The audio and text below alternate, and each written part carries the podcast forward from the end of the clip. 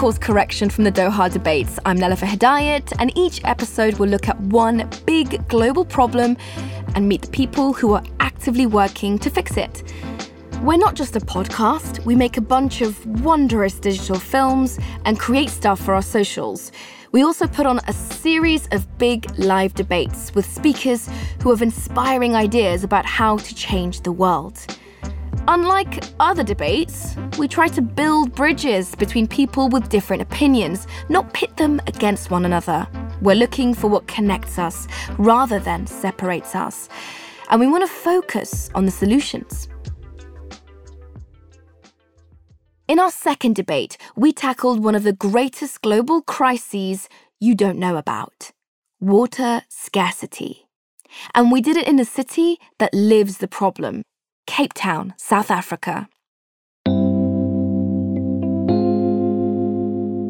Okay, so to paint you a picture of exactly what the scale of our global water crisis is, global water usage is growing twice as fast as the population. Right now, a quarter of humanity is at risk of running out of clean water. It's projected that two thirds of the world's population will be facing water stress by 2025. That's only five years away. And the climate crisis is only making it worse, with hotter days, erratic rainfall, droughts, and fires. And of course, water scarcity isn't just about drinking water. It's also about food, about livestock and the crops that feed the livestock, and produce. It all depends on clean water. So, what can we do to fix this? At our debate, each speaker presented a possible path forward for solving the water crisis. The only way to truly resolve the water conflict is cooperation. It isn't easy. In times of limited access to water, the rich are very much protected by their privilege, allowing them the exact same comforts that they used to. Water, still, the woman is responsibility in my country and in the much of the developing world. Everyday woman like me spend 266 million hours to work for water. That last speaker was Georgie Badiel.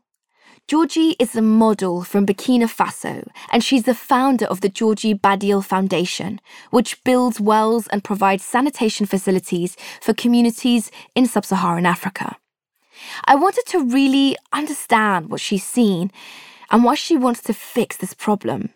So we sat down to talk. You have cheekbones that could cut a man. they are hurting my feelings. Keep them away. I'm sorry. I want to make you laugh. You're beautiful when you laugh. So, just for the purposes of our interview, can you state your full name and what is it that you do? I am Georgie Badiel Liberty. I am a model, an activist, and an author. How did you even become a model? Yes, so at 14 years old, my father told me that uh, he won't be able to afford for my education. And uh, the only hope that I have to get out of poverty was my education. And at 14 years old, it was kind of like, what do I do? I just couldn't picture myself doing something else other than go to school. And around me, I had a lot of girlfriends that the parents was, were giving them to kind of like a forced marriage. I was like, okay, did I find someone? Did I get married? Or like at 14 years old, I just people would tell me, you're tall, you're skinny, you can become a model. And I was kind of like, mm, did there is money in modeling? Did it pay? Yeah. People were like, like, yes, of course, you can become like this supermodel, Naomi Campbell, Kate Moss. I'm like, whoa, okay. I went on to uh, knock on designers' doors. I would walk miles to reach out designers' um, uh, offices and ask them, please take me. As a teenager, as, as, a, a young girl. yes, yes. Actually, the first designer that I work with, his name is Pathé'O. He uh, just did a collaboration with Dior. Mm. I remember the first time before I reached to his office, I did not know where it was. I walked three hours from this area to another one, to another one, to another one. I finally reached his office and I introduced myself. I said, just try clothes on me and pay me so I can go to school. So, you know. You said this to him? Yes, I told him. The thing that I love about you and just spending just a few minutes with you and, and reading about you is you're so honest about how you have suffered and the pain you have gone through. And you are you you are not embarrassed or ashamed of, of being poor or your father having to make very tough decisions about your education. He simply couldn't afford it. He couldn't afford it. I am proud. I'm, I would say that I am proud of where I'm coming from. You know, because I strongly believe that no one in this world decide on which family they will be born. Now, what is the most important is what you do after. How you strive to become the person you want to be. Mm. That's the most important. That's not just talk. For the last decade, Georgie's been working tirelessly to provide clean water in her homeland, Burkina Faso. Your passion for, for this basic human right comes from your experiences living and growing up as a child in Burkina Faso. What do you remember of this idea of water being precious and scarce and something that has to be struggled and fought for? how can you uh, thrive without access to clean drinking water? And most of the people in Burkina Faso, they, um, uh, they, they live by agriculture, you know, farming. So my father decided then to immigrate in Ivory Coast so that he can have a better life for himself and his children. But still, life was, I would say, dry. Uh, my strongest memories of my childhood was why do we have to walk so far to get the water? Did you have to walk for Three hours. You had to walk for three hours. Three hours What did you do water. on your journey? What did you do? Did you? I'm just thinking. I don't do anything for three hours. what do you Well- do when you're fetching water? Well, you sing on the road. I was with my grandmother, my cousin girls. We sing, we play sometimes. When we get to the well, we're tired, we rest for a little bit, we fill our bucket, and we walk back to the village. You know, um, you do what you have to do because what would you do without water? If you have no choice, basically, water enslaved people because they have no choice. They, they just have to do it. You know, and to me, that is why clean water is a human right. Without clean water, there's no liberty. You're no, saying. there's no freedom.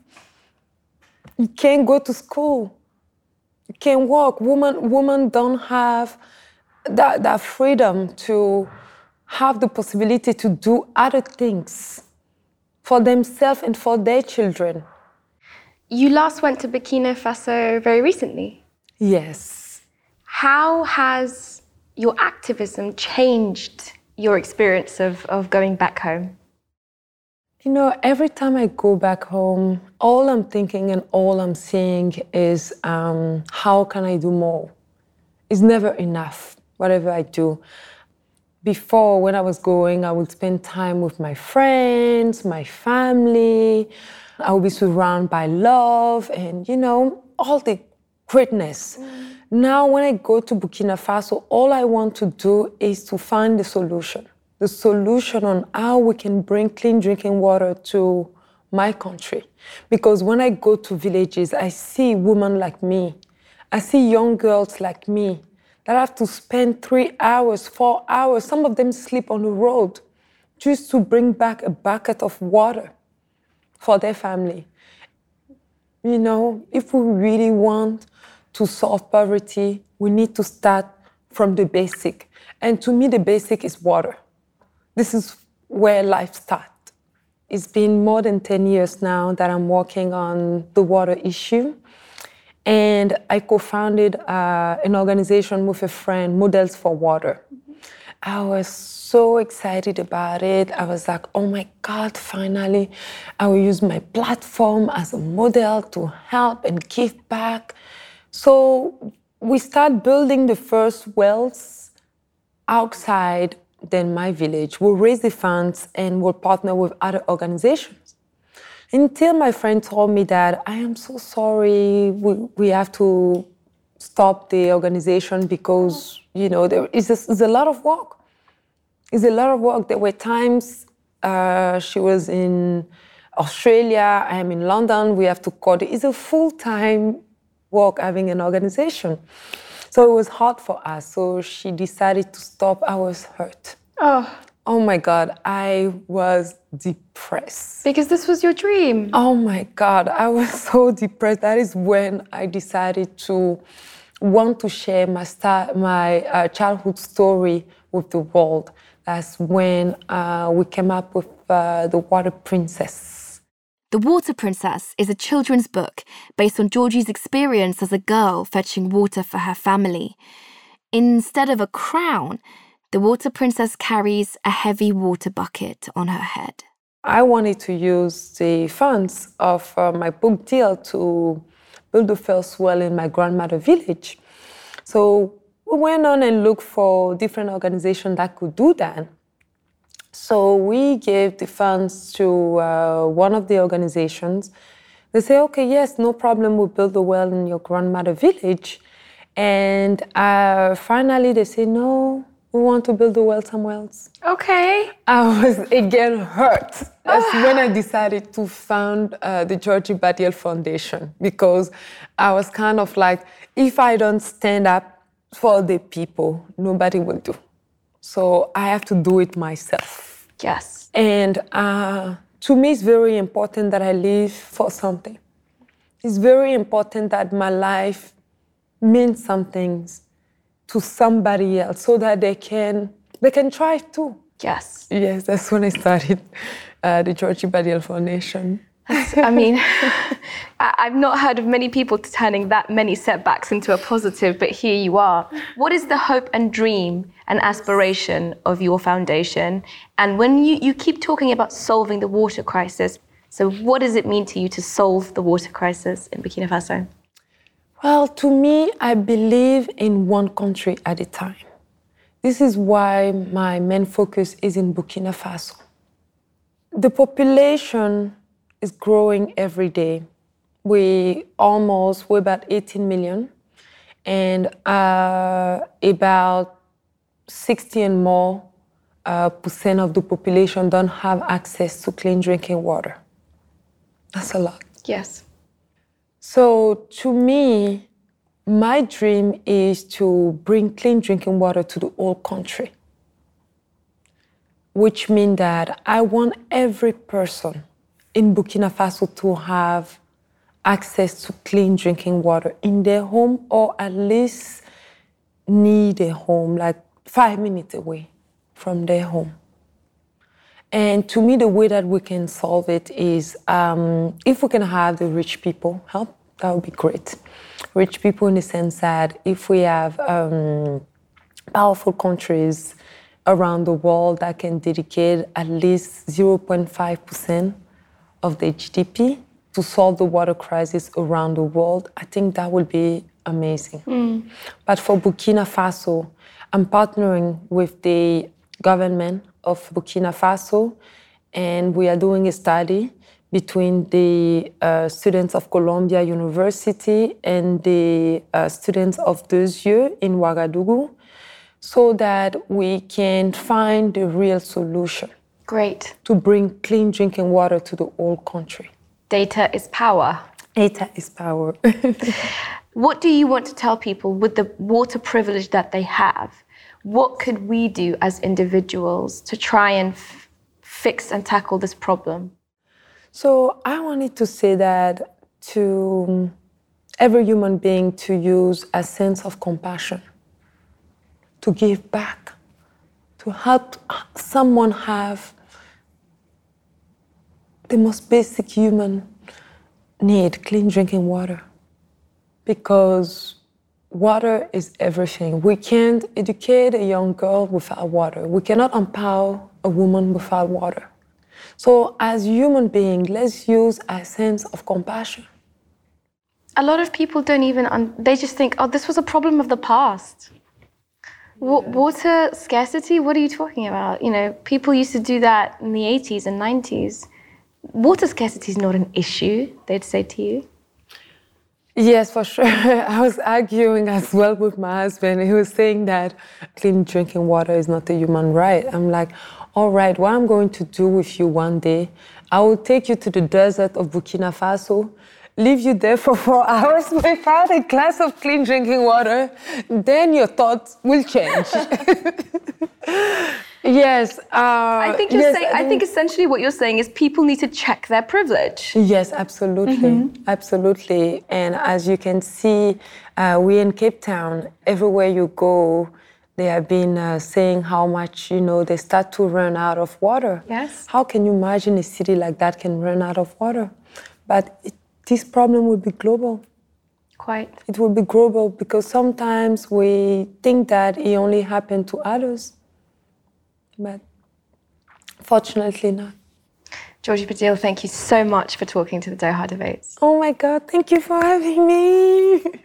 thank you so much. Thank you. Can I just shake your hand? Oh, let me oh, hug you. oh. God. That's all for the show today. To watch the full live debate, go to YouTube, search for Doha Debates Water Scarcity. You can see all of the speakers' proposed solutions and tell us what you think. What are your ideas about ways we can improve the situation for people facing water scarcity? I want to hear from you. Tweet us at Doha Debates or reach me at nelofer.h. Course Correction is written and hosted by me, Nelufar Hedayat. The show is produced by Doha Debates and Transmitter Media. Doha Debates is a production of Qatar Foundation. Special thanks to our team at Doha Debates, Japhet Weeks, Amjad Atallah, and Mehta. This episode was mixed by Dara Hirsch. If you like what you hear, rate and review the show. It helps other people find us. Join us for the next episode of Course Correction wherever you get your podcasts.